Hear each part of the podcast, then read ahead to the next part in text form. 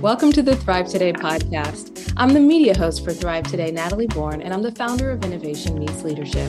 Look, our primary goal at Thrive is to help you take the authority of God's word and connect it to your success at work. Well, today I am so excited to introduce you again to the founder of Thrive Today, Colleen Rouse. She is not only been a senior pastor for over 30 years, now she serves as the founding pastor for Victory Church and the founder of Thrive Today. Welcome to the podcast.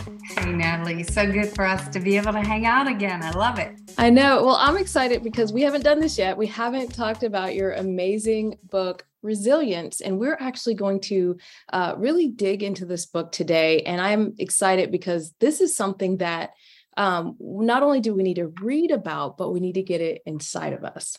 Uh, absolutely. I, I think it's hugely important. And it is something that we are kind of missing out on. And we have to get back to this place where we have a, a lot of faith in what's available for us in the future. Okay, slow that down. Faith for what's available for us in the future. Say more. well, I'm I'm looking around today, and you know, um, bad news sales, and so what we are seeing now in front of us is a lot of bad news, a lot of it's going to be horrible recession you know all of the all of these words that don't paint a bright future future of possibilities. Yeah. So i'm not in denial of the possibility of those things but i have a higher source of information that i go by and i have an understanding that there's a god of the entire universe who is not worried. He is not chewing his fingernails right now. He says i have a plan for you and it's good and so he's for us, he's not against us. And so no matter what, there's this childlike peace and faith that he wants us to have about him as a provider, protector, all of those things. And I think it's hugely important. You know, we're so busy trying to grow up, we need to spend more time learning what it means to be childlike in our faith. Wow. You know, it's so interesting. Even as we start this podcast, we're paralleling um, the world's resilience with God's resilience. And immediately, what I noticed that you said off the bat is you didn't start with innately what's inside of us because God has placed some things inside of us, but you start innately with who God is. And I love that because if we miss that understanding, then we can't dig deep for what's actually inside of us and surface it, which is honestly innately coming from God's character, not from us in and of ourselves, which is a very humanistic view when we think it's all on us.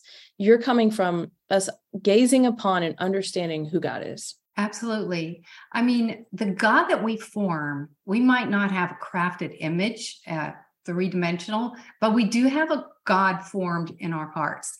And he needs to be good enough that we want to follow him and serve him. And he needs to be strong enough that we trust that he can provide and take care of us. That's the image we need to make sure we have in our hearts about him. Otherwise, we are going to have very little to do with him. Hmm. Well, and it's almost like, you know, to me, it's, it's, if any of us have grown up in, uh, you know, family where maybe our father was angry or, um, you know, we just saw him through a certain lens, or maybe he was absent, he wasn't there at all. Sometimes you can then pass that image on to God the Father and think that he doesn't care about your affairs or he doesn't want to be involved. And I think, you know, we're not only saying, hey, he does care, but it's the idea that, and he's placed some things inside of you that you now have access to because you're his child. Absolutely. Absolutely. And the, and the thing is, the reason we have to have the right image of him is because then we're able to trust him at his word, even though we can't see it yet. It's not fully come to pass yet, but we can still trust him because it's what he said. Not, I have to exalt what he says above what I'm saying. Yeah. And so my truth is not worth much at the end of the day, but his truth is everything. Well, what I love about this book is you've you've packed it full of truths. And I want to talk a little bit about the format for this book because I love how you surface these truths. Can we talk a little bit about how you set it up? And then I want to get into um, some truths that are actually in here. So, uh, this book is largely written to female leaders. And although I've got plenty other responses from men who've read it and loved it, Awesome. So I was very intentional about showing women in history who have who are wonderful examples for us to follow, as well as women in the scriptures. And so each chapter is going to unpack these attributes that we see about resilience and reflected in these women so that uh, I wanted by the time they finished this book, I wanted them to see the possibility of themselves as a female conqueror in all things. Well, I love it because, you know, I can't think of any other author that can take Gabby Douglas uh-huh. and like Sarah and Hagar and like talk about all of that in one book because you kind of take it from, you know, let's look at biblical times, you take it from let's look at kind of now and yeah. let's draw some different ideas on resilience and then take that ultimately and connect it to God's word. Absolutely, because they share common things. And so it doesn't matter the time period. I just want women to understand there's enough amazing women around us to, to look at, to draw from. Not that I am a proponent of man hating or putting men down. I am not. That is just utter foolishness, non productive. Don't do it. You're wasting your time. It offends the heart of God. But anyway, back to women.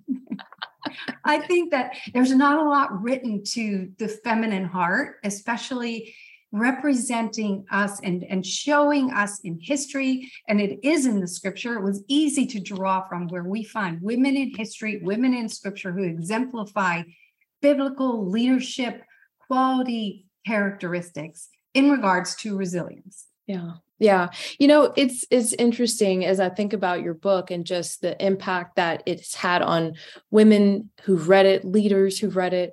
Um, resilience is something that is hot topic. However, I would say it's been a hard time to see that maybe in our society in the season. Call it trauma of 2020, right? That people are still dealing with. Call it the rising rate of depression and anxiety in our society. For whatever reason, um, we are talking about it a lot, but it's hard to see people living it out. Um, how does someone really get into that idea of choosing resilience over maybe just crumbling under this past season that we've had? So that is a great question. We could talk for hours about this. And this is this is one of those areas that I just get kind of like, ah, no, don't do that that way because I see a lot of people almost uh, mishandling and sabotaging their own mental health. Yeah. Because of this word perspective. Okay. Perspective has everything to do with how you're looking at something and how you view difficulty and and because how you view it dictates how you're responding to it. Yeah. And I feel like the people have lost sight of the power of their choice. And so they're they're busy and more aware and sort of caught up in the damage that has been done in their life or the situation they can't change. And so they mm-hmm. end up being stuck. And then I see a lot of people practicing this. Um, there's one thing to be self-aware, but in the in the largest sense of self-awareness it it has to do with how i'm impacting other people around me. The purpose of being self-aware is how am i showing up for others? That's the real purpose yes. of it. But there's a level of self-awareness that has gone to this deep introspection of self inspections mm-hmm. suspicion all of this of self where you're just kind of caught in a non-productive process because all you're doing is looking at yourself. So if perspective has to do with where our eyes are and what we're looking at, then we have to learn how to take our eyes off of ourselves and put them on the Lord. Because after all, we will inspect ourselves. The Holy Spirit conducts introspection. And he is the only safe one to go to for this because he will not lie to us, nor will he exaggerate our faults, nor will he cause us to feel condemnation. He brings conviction and confirmation. Conviction is, yeah, okay, you did this wrong, but the the the other factor that he brings alongside is but god has made a way for you out of it. So yeah. i, I want to see people get unstuck. And so how they look at the situation is important. And i love to use the example of the marvel films okay think of the beautiful cinematography uh, done with Marvel. Okay, and what happens is here's our here's our heroine. They show up on the scene. There's the big ugly monster, and the camera pans and it shows the heroine as they step up to the situation. And at first, the look in their eyes is one of fear, like, oh my gosh, do I have what it takes? But then all of a sudden, something, this awareness of what they have comes on the inside of them and you can see their expression change. And right before they chop off the head of the enemy you see this sparkle in their eyes like i got this. So it is their perspective. It's how they look at adversity. I mean it and then they have their win because they understand what they're made of. And i like to compare the marvel films with hallmark okay you have to have adversity in order for there to be winning. Otherwise all you're left with is a hallmark film. There there's no adversity. There's no winning. It's just you know exactly how it's going to turn out from the minute the film starts. And i say that jokingly because i watch hallmark. I mean i like to watch things that don't vex my spirit. So i will choose poor acting over garbage any day. So, but I mean, it's kind of like, how are we going to look at this issue um, when when we're in the midst of adversity? How we perceive this?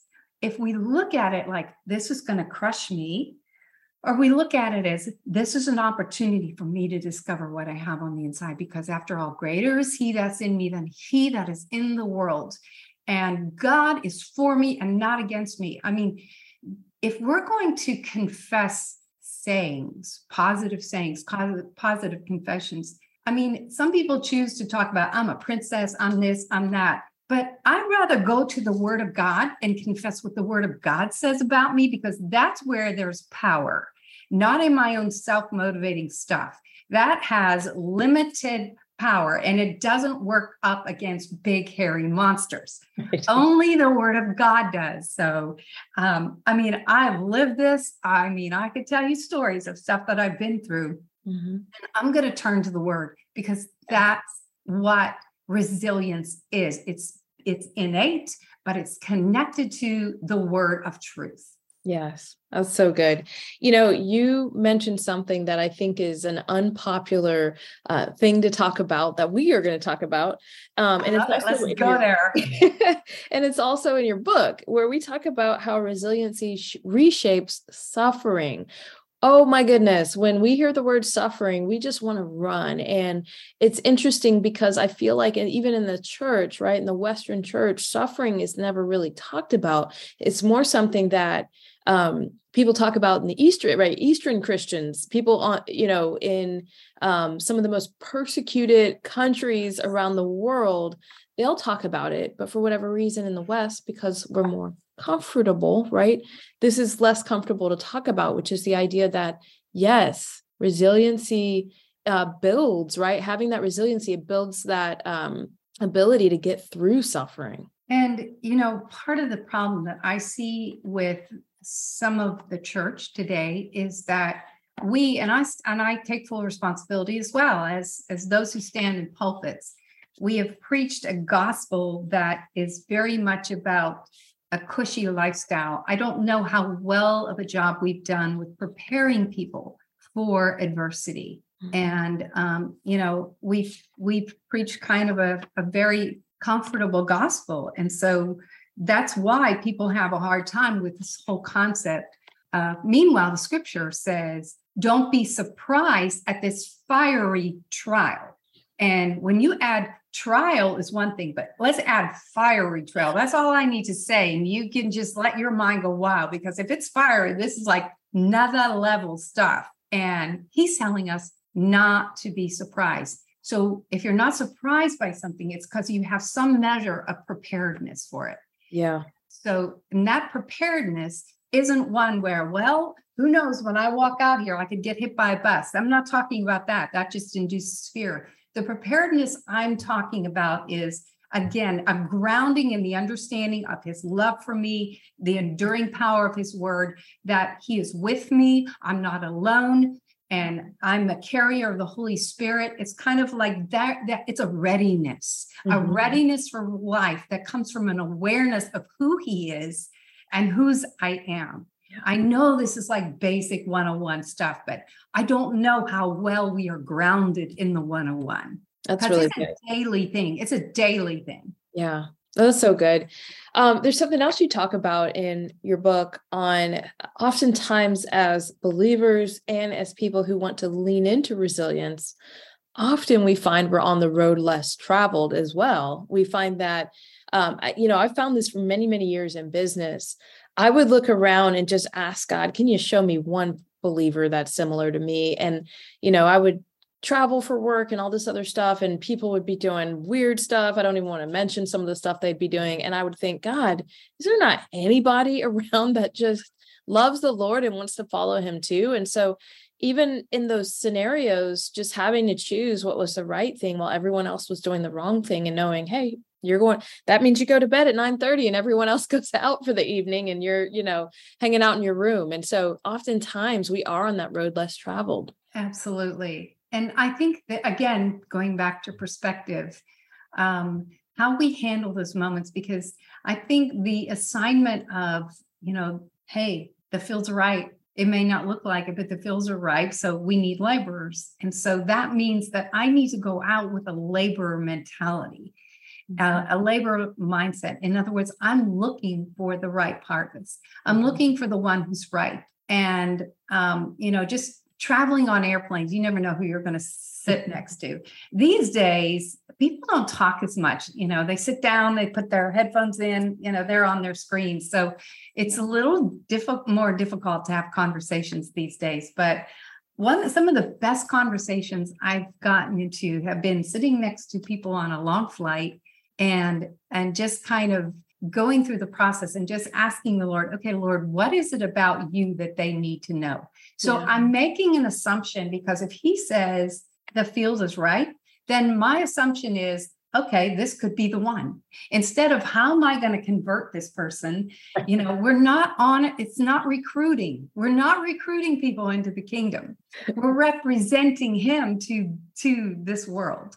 And so um if I'm trying to recruit, then I'm going to be more, I'm going to go into my, I mean, I've been in sales and I I know it's easy to go into that mode. I don't want to sell Jesus. I'm not trying to sell Jesus. It's not my job to convict people of their sin. That's the Holy Spirit. I love how we've just kind of morphed into morphed into morphed. We've morphed into this little venture down this road. Uh, but I think it's an important one for us to understand what it means to evangelize, what it, so that we're not alone necessarily in the rooms at night while they're out doing that. Right. Okay, how do we build relationships with these people? So this is what I do not want to be included in, but how can I then reach out to them? How can I connect and engage yeah. them? I mean, yeah. we can have coffee in the morning. We can we can venture into a relationship. Right. And That's- build then you're not so lonely i think we just need to look at both sides of this instead of oh i can't do that well what mm-hmm. can i do yeah yeah, that's so good. I love that. And it opens so many possibilities when you ask the question that way.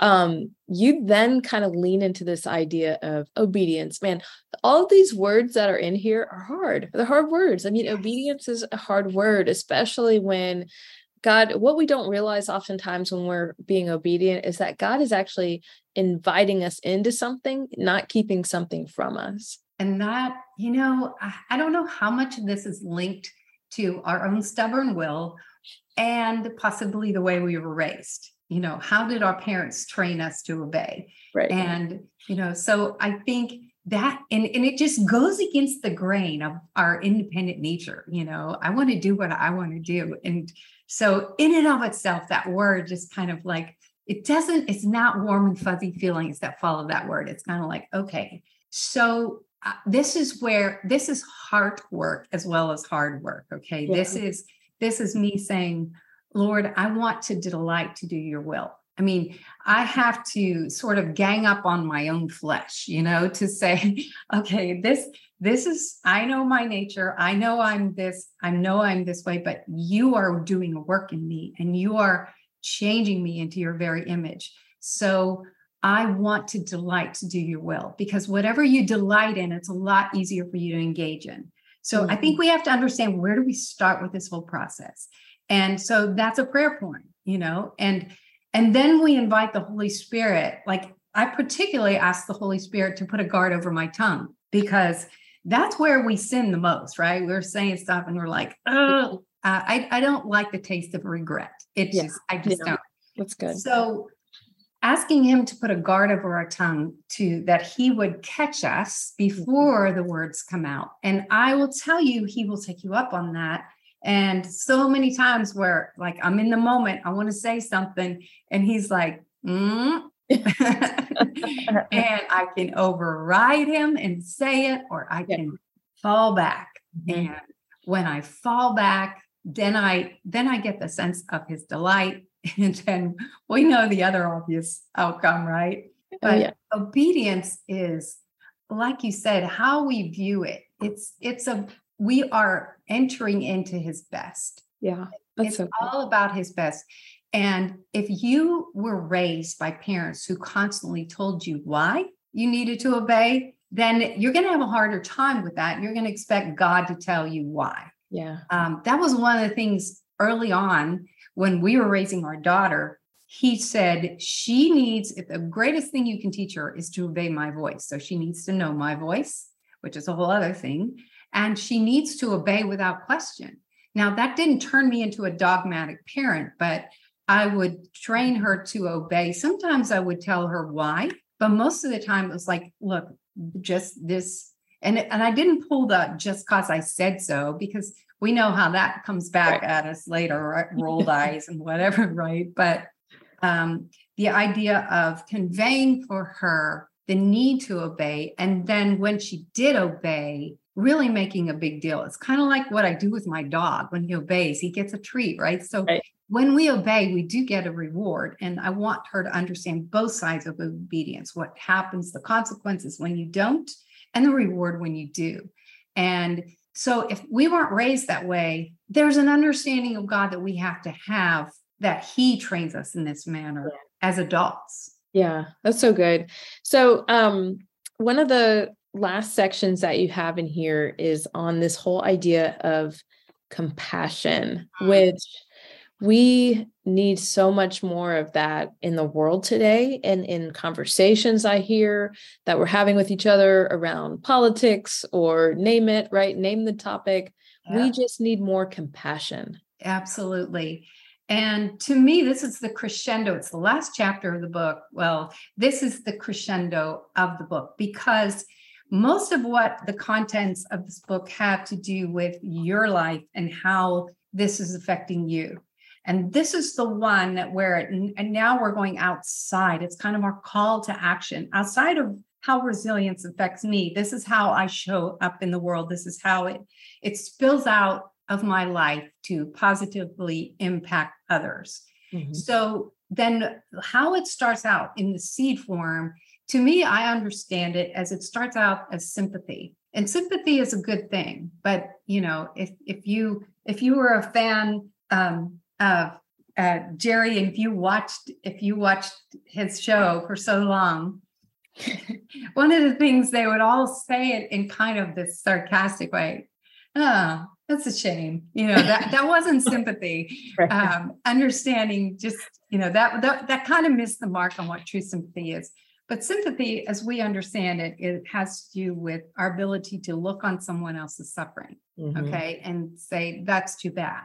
But that's not where we stay because it it it also needs to grow into the place of empathy. Empathy is where I allow myself to feel the pain of another. And mm-hmm. you read leadership journals today, and empathy is is laced all through many of the articles because we're understanding that especially with this generation and the younger generation coming they're they're not going to let you lead them until they understand the value they have to you. And so empathy is a part of that our ability to feel the pain of another. And so and and that is that is good. So empathy causes you to feel it not just look at it and observe it feel it and identify with it but then compassion is the third step. That is where resilience comes to a culmination because now I'm activated to do something about it. Okay. And um, I'm just going to read this is out of page 91. Sympathy is essential. However, it does not incentivize us as empathy does, where sympathy occurs vertically, looking down to the one with pain, with pity. Empathy is horizontal. It places us on the same plane, eye to eye. I get what you're dealing with. And we use this example of Jesus where Lazarus is in the tomb and Jesus comes and he's empathetic. We see this. They're weeping and he's weeping. But he, it doesn't stop there because it moves into this place of resilience because he's deeply aware of the problem. But then we see how he prays. He already prayed. He said, Lord, I thank you that you already heard me. And then he calls him out. So we move from sympathy to empathy to compassion. And this is when, when Lazarus exits the tomb, it's a response to this compassion and so, resilience, you see resilience reflected in the life of another person because it's an overflow of the resilience of Jesus himself. Yeah. So, I mean, I, I love this idea of the progression of this. And I would say, don't be satisfied with just being the kind of person who's sympathetic, mm-hmm. you know, poor you looking down. And and allow yourself to feel the pain of another. I know that right now there is so much stuff going around the world that it's easy to get compassion fatigue. Yeah. So I'm not saying take everything on, but be an observer with hope. Be an observer of the things that are going on around you. And then we ask him, okay, Lord, what is my involvement in this? How am I to act? And a lot of times when we are just in that place of empathy, we don't even need to ask. We'll get an idea, we'll get a prompting. And he's already moving because we're in a place of receptivity. Yeah. And and this happens and then in those moments, I mean, my husband knows, you know, like going out, I'm the one that's going to stop and go talk to that person or go, you know, at the risk of being a crazy woman. And, you know, I don't care about that. That's, you know, it's like, this is my moment. He's prompted me to do something. And so then I'm going to go and do whatever it is to pray for somebody, to just say something to them. You know, it's, it's more, you know, not just waiting, it is being expectant, walking around being expectant, because I believe we are here solutions. Yes. If we're here solutions, we respond to the problems as a solution. So that's the full thing of going from sympathy to empathy to compassion. It's a full, it's a full progress that ends up in other people's lives being positively impacted by us, one way or another. I love that. Well, ladies, you need to get this book because again you know part of being in leadership is building resilience in yourself so that you can help to build resilience in others. And i just i just love um, what we talked about today. Where can people um, find this book? And then where can they follow for more information about thrive? Well and and the good thing is we now have a workbook as well oh. and it's pretty in depth so if you're a leader you're looking for small group material this is they're ready for you. Okay. So they can go on the website, thrivetoday.com to purchase it. Just click on the resources and it's there. And I also, I'm so thrilled. We also have it in Spanish. The book is in awesome. Spanish. The workbook will come later in Spanish, but we do have it in Spanish. And, um, you know, just sent a batch of them to, uh, to Nicaragua and the Dominican to some girls that were just actually coming out of prison. And wow. so I love opportunities to sow in this wonderful soil. And so I want to just say, you know, this book was written in the midst of the pandemic, in the midst of the lockdown, which I think was really important to really give me a proper perspective and lens to, with which to write it. But the message is still applicable. I believe this is a, uh, a word that's going to stand the test of time because we're all going to need to be reminded of the fact that what we have is innate and yeah. then how we you know like a muscle how we develop the resiliency on the inside of us and um, so that there is a you know an amazing response to situations so i want to close with this funny story speaking of the pandemic and during lockdown and my husband and i are out walking in this area, this this park, and there was nobody around. Like everybody was hiding in their homes. We just couldn't what stir crazy. And we're walking and talking and walking and talking, and all of a sudden I hear this growl and I turn, and there at my feet are two Rottweilers growling at me. They just came out of nowhere. Somehow the owner left them off the leash. And my first response, we went from talking about whatever we were talking about. I just got as big as I could and I raised my hands and I just growled back at them. and they turned around and ran off. and my husband looks at me and he's like, Where'd that come from? And I think that, you know, I didn't even think about it. I just did it because there, I believe that that was an example of resiliency. It's like, oh, no, you don't. Oh, no, you don't. And, you know, afterwards we laughed about it. But this is the thing there is a growing in us, there is a developing opportunity in us regarding resiliency so that when things show up that are unexpected and when things are threatening and when things are growling at us, we have an immediate response. We're so convinced of his word. We use, we, we, we don't wait for the problem to be able to declare the word of the Lord. We are declaring the word of the Lord daily. And that's an art, and art is poor choice of words that we've sort of lost the understanding of. Yeah. And, you know, I know it feels weird to stand up and proclaim and declare the word of the Lord over your home and over your family, but it's biblical. As mm-hmm. for me and my house, this is what we're going to do. We're going to serve the Lord. Yeah. So if we become those people, those women, those leaders who understand the power of declaration, that is goes a long way towards us becoming resilient women for good. I I love that. That is a beautiful final thought. Thank you so much for your time today. This has been amazing.